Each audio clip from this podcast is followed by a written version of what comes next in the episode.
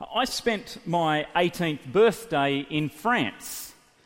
Uh, I was in uh, France as I was competing in Europe on the 1996 uh, World Cup tour for wild water kayaking.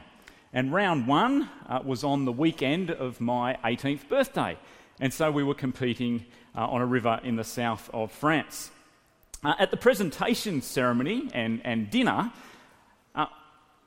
I was interviewed on Eurosport Live TV. Uh, it was all pretty exciting uh, for, for a kid who had not ventured very far from New South Wales before, uh, and here was now on the other side of the world, caught up in this uh, exciting uh, sport.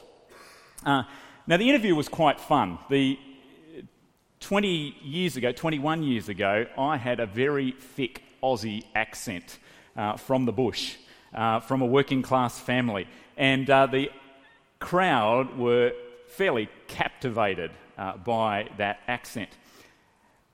We had a lot of fun in the interview, and uh, the French interviewer, well, being my 18th birthday, he asked me in his best Aussie impersonation, Would you like a Foster's beer, mate? Now, I grew up in a family that didn't drink alcohol that didn't go anywhere near alcohol, and I had no intention of drinking beer just because I had uh, turned 18. And now being asked in this big crowded room on live TV about would I have a Foster's mate uh, was a fairly uncomfortable question for me. During the week uh, leading up to the first round of racing, uh, I'd been getting to know a French guy. He was a, a French kayak legend, Jean Pascal. Uh, he had been appointed to our team to be a kind of uh, mentor while we were on the World Cup tour.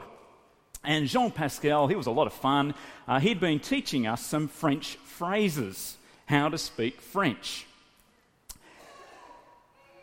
And so I thought now, with this awkward beer question on live TV, I would roll out one of the French phrases that Jean Pascal had taught me.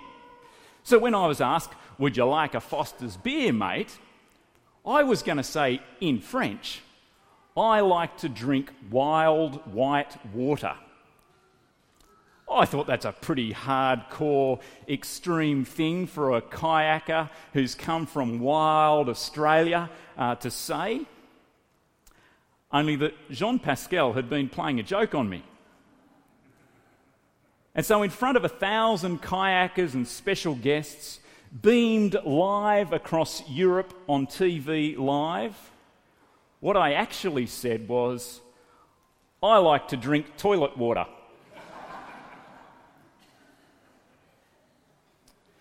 Diverse language is a barrier to communication. Now, there's lots to celebrate and enjoy about diversity in language and culture. I know some of you come from different ethnic backgrounds where you have grown up with a different language. I know some of us here who have enjoyed learning other languages. But every time language keeps us apart from someone, every time language makes it hard for us to connect with others, we feel every bit of the curse that God placed on humanity in mixing up languages. Remember the Tower of Babel? Or the Tower of Babel? Genesis chapter 11, humanity banded together to build this mighty tower because they wanted to make a great name for themselves in place of God. God responded in judgment by frustrating their languages and dispersing them. They were confused. And so, ever since, diverse language is a barrier to communication. And so, diverse language is a barrier to the gospel reaching out. So, when Jesus leaves his disciples in Jerusalem with his mission to reach out to the ends of the earth, how are they going to bear witness to him? From Jerusalem to the diverse speaking ends of the earth, how are they going to go through Judea and into Samaria? How are they going to go across the Mediterranean? How are they going to go through Europe how are they going to go to every indigenous home on the planet? How are they going to come to Australia in English and the hundreds of Aboriginal dialects? How will Jesus' disciples bear witness to him? Well, Jesus will do it by sending his Holy Spirit from the Father, just as he promised, to equip his church to reach out beyond the fringe. This is what we see in Acts uh, chapter 2. In verses 1 to 4, we are told of the phenomenal arrival of the Holy Spirit. Uh, in Old Testament times, God's Spirit had been present on earth at particular times, in particular places, on particular people. Usually, those who were the anointed leaders or those who were set apart as prophets to speak God's word on behalf of Him. God's Spirit was present in particular ways, but now is present in all believers. I'm not sure who said this first, but it's helpful to hear, and so I can't reference who's, who said it first. But this is helpful for us to hear. At creation, we see God over us. In the law, God is against us. At Bethlehem, we see God is with us. At Calvary, the cross, we see God is for us. At Pentecost, God is in us. Now, the Pentecost celebration is 50 days after Passover. Uh, in the Jewish calendar, it coincides with the barley harvest, but it marks the completion of God's salvation of his Old Testament people. I remember in the Old Testament, in the book of Exodus, where God's people, the Israelites, were slaves in Egypt, the first Passover was when God intervened to rescue his people out of Egypt, away from the Pharaoh, and to lead them, lead them out across the Red Sea, through the wilderness, and to, the, to Mount Sinai, and then to the Promised Land. Passover was the rescue event. Pentecost, 50 days later in Jewish celebration, coincides with when the Israelites received the law at Mount Sinai and there were set apart as God's people. Pentecost marks the completion of salvation for God's Old Testament people. Here in Acts chapter 2, this Pentecost day, this particular Pentecost day, is the completion of salvation for Jesus' New Testament people we have Jesus' disciples waiting in Jerusalem just like Jesus had told them to do. See that there in verse 1? They're all together in one place. Waiting, remember, for the gift that would come from the Father. They're waiting. Verse 2 suddenly, a sound of a violent wind comes.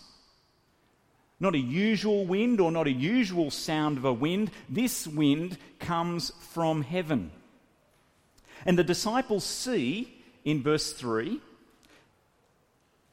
they see tongues of fire uh, that separate and come down on each of them. Now, in the past, when uh, God has visited his people, this has been a fairly uh, corporate experience. It's been for the benefit of everyone together. But here in the fire, tongues of fire separating and landing on each one, we see that this visitation of God by His Spirit is personal and individual. Have a look there in verse 3. They saw what seemed to be tongues of fire that separated and came to rest on each of them. All of them were filled with the Holy Spirit and began to speak in other tongues as the Spirit enabled them.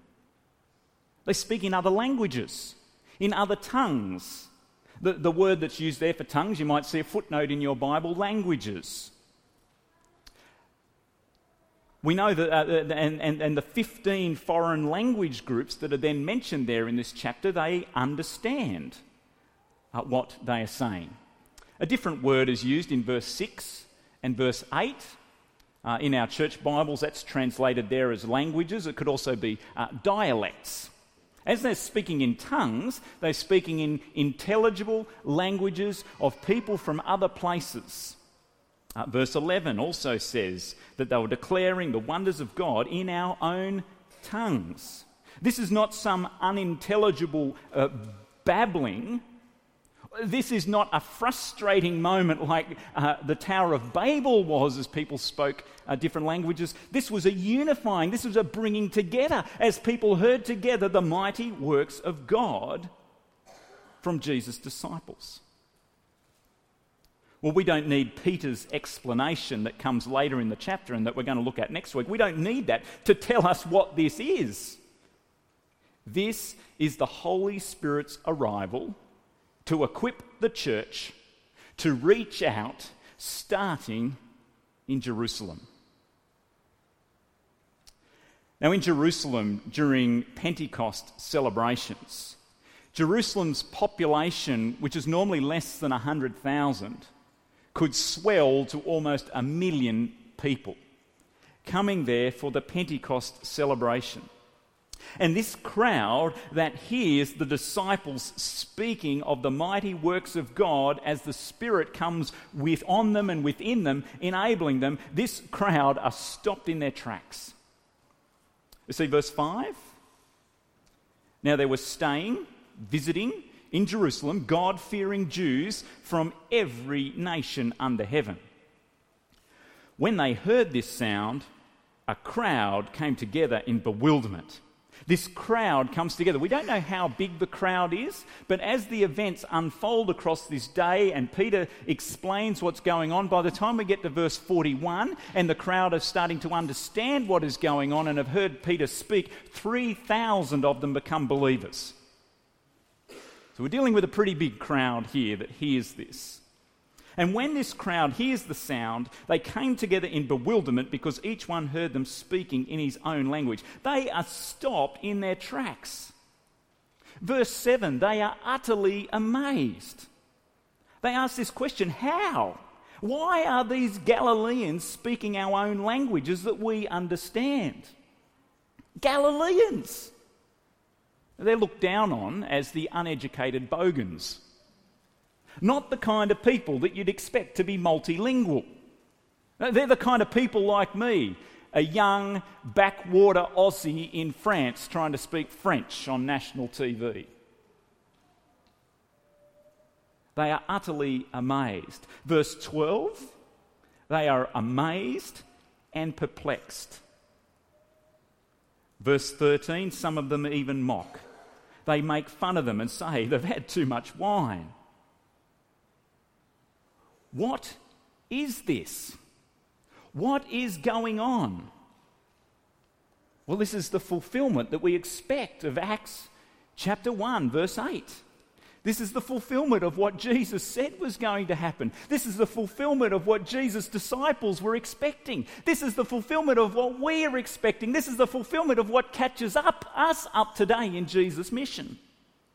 Chapter 1, verse 8 You will receive power when the Holy Spirit comes on you, and you will be my witnesses in Jerusalem and in all Judea and Samaria and to the ends of the earth. This is the Holy Spirit's personal arrival in believers to equip us for Jesus' mission. Now, Luke wants us to see here in Acts chapter 2 that the first and then every activity of the church is an activity of the Holy Spirit. It is by the Holy Spirit that these men and women speak. Luke wants us to see here that the first and every activity of believers on Jesus' mission to bear witness to Him is empowered by the Holy Spirit. Because this phenomenal and supernatural miracle doesn't just draw attention to itself, it is not an experience for those who are caught up in it. But, verse 11, it all happens to enable them to declare the wonders of God in diverse languages. Jesus sends his Holy Spirit from the Father to equip his church to reach out.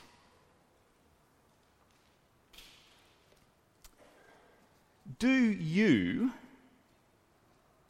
have Jesus' Spirit in you?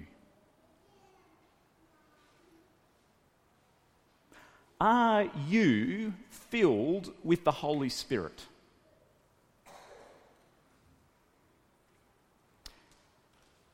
Acts 2 describes for us the coming of the Holy Spirit. But what those believers experienced that day is not prescribed. You see, you and I, and every other believer right back to that day, need not have the same experience that those disciples had that day. We need not have that same experience to assure us that we have the Spirit. We don't see anywhere else in the rest of the book of Acts or anywhere else in the New Testament, in any of the pastoral letters, an expectation that to be a Christian, to be a believer, to be a follower of Jesus, to be on Jesus' mission, that you have to have the same experience as the disciples at Pentecost in order for you to have the Holy Spirit. So, how do we know that we have the Holy Spirit? Look with me, please, across in Acts chapter 2, verse 38. Acts chapter 2, verse 38. How do you know if you have the Holy Spirit? Acts chapter 2, verse 38. I'm not going to put these verses on the screen because I want you to look these ones up for yourself so you know where they are in your Bible because they're very important verses. Acts chapter 2, verse 38. How do you know that you have the Spirit? Peter replied, Repent and be baptized, every one of you, in the name of Jesus Christ for the forgiveness of your sins and you will receive the gift of the Holy Spirit. The promise is for you and your children, and for all who are far off, for all whom the Lord our God will call. How do you know you've got the Holy Spirit? Because you've turned to Jesus in repentance, been baptized in his name, a person who is of faith, a person who believes the promises of God, and you have the Holy Spirit. How do we know we have the Holy Spirit in us? Turn now, please, to Romans chapter 8. Romans is the very next book in the New Testament. Romans chapter 8. A very important chapter for understanding the work of the Spirit, particularly in us and among us now as we live in a frustrated and broken world. Romans chapter 8, verse 15. How do you know that you have the Holy Spirit in you? What is the experience of having the Holy Spirit in you? Verse 15. For you, believers, Christians, followers of Jesus, for you did not receive a spirit that makes you a slave again to fear, but you received the spirit of sonship. And by him, by the Spirit, we cry, Abba, Father, to God. Verse 16 The Spirit Himself testifies with our spirit that we are God's children. How do you know that you have the Spirit? Well, having the Spirit is evidenced in calling God Father and then living a life of obedience to Him. This, this, what we see in Acts 2, this, what we see in Romans 8, is the supernatural and phenomenal, phenomenal experience of the Spirit for every Christian. You see, what's more amazing than any particular experience we might have at the point at which we are converted, whether that's a moment in history or spread out across many years, what's more amazing than any particular experience we might have is the reality that now we have the Holy Spirit in us. If you've turned to Jesus in repentance and faith, if you've taken hold of the promises of God for you, if you can call God Father, if you are seeking to live a life of obedience to Him,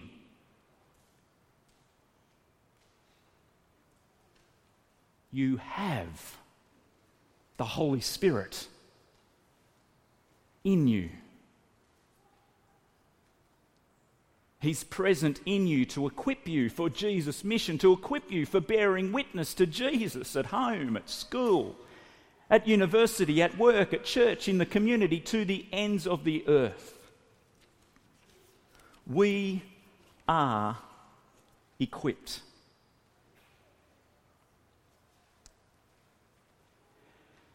Now, for most of us, and this is certainly my personal experience, and what, is I, what I see as I keep reading the Bible, for most of us, the Spirit's equipping of us for Jesus' mission comes in fairly ordinary kind of ways.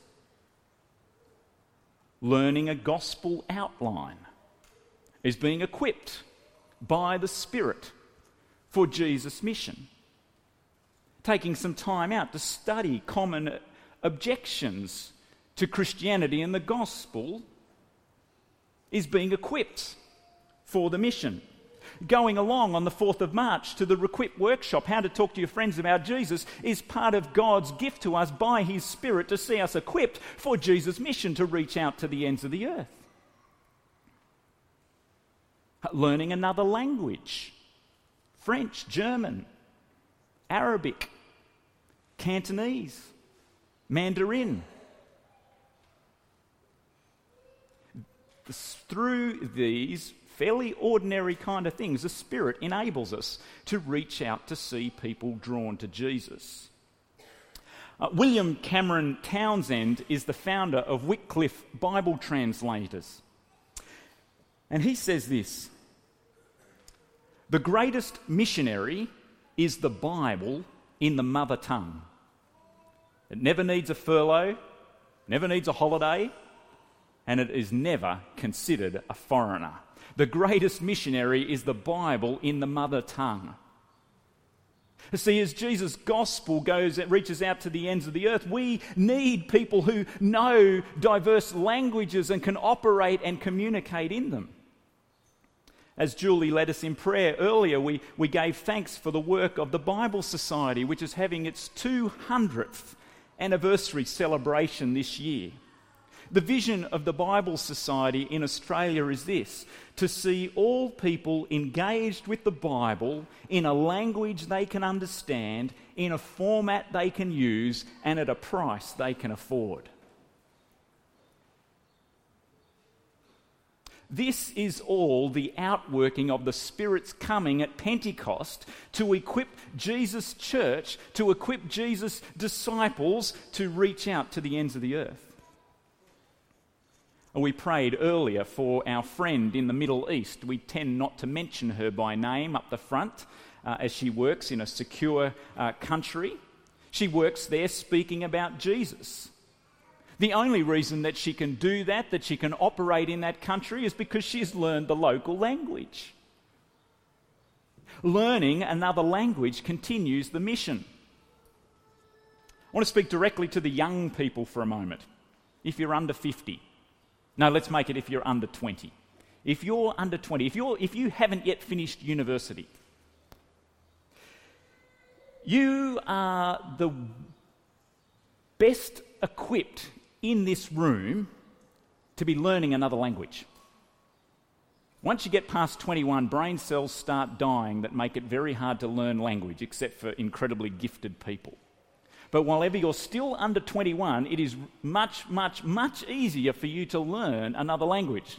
That's why kids can enjoy learning musical instruments, but adults who try to pick up a musical instrument when they're 40 uh, end up wrapping it around a tree.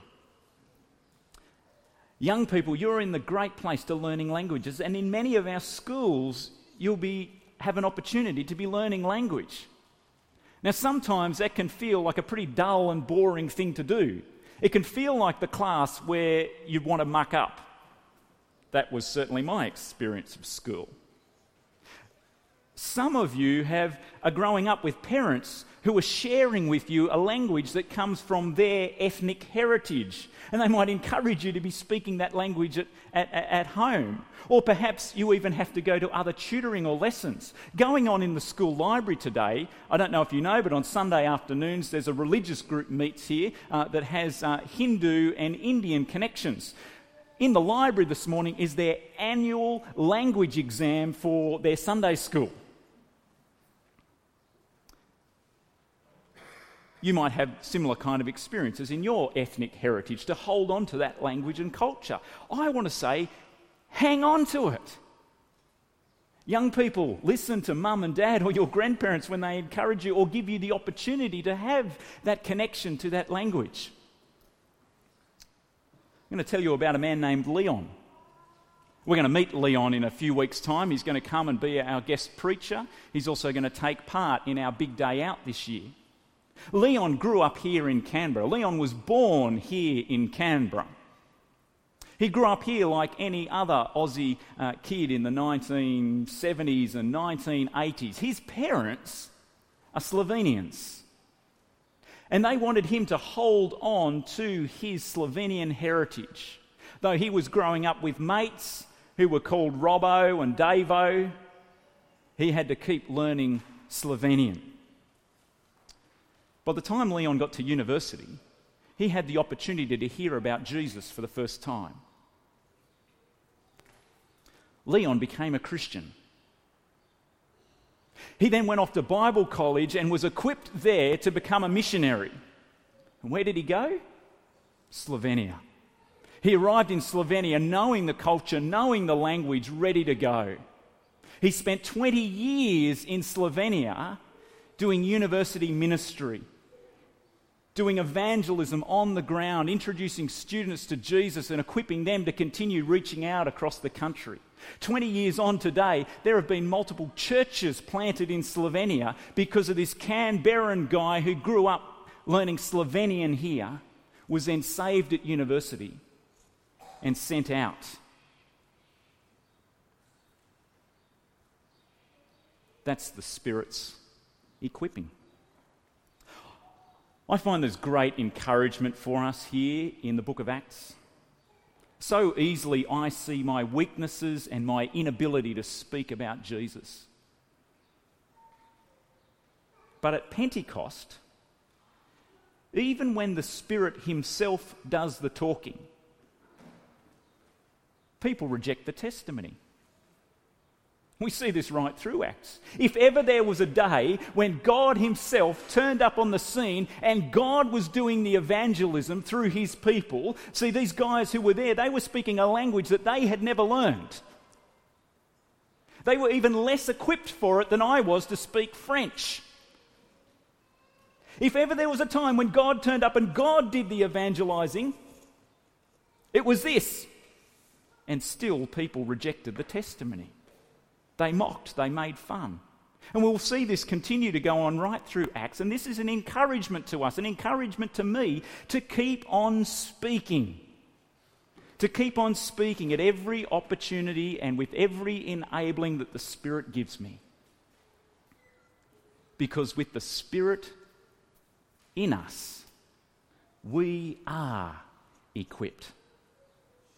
Jesus gives his Holy Spirit to equip us to reach out beyond the fringe.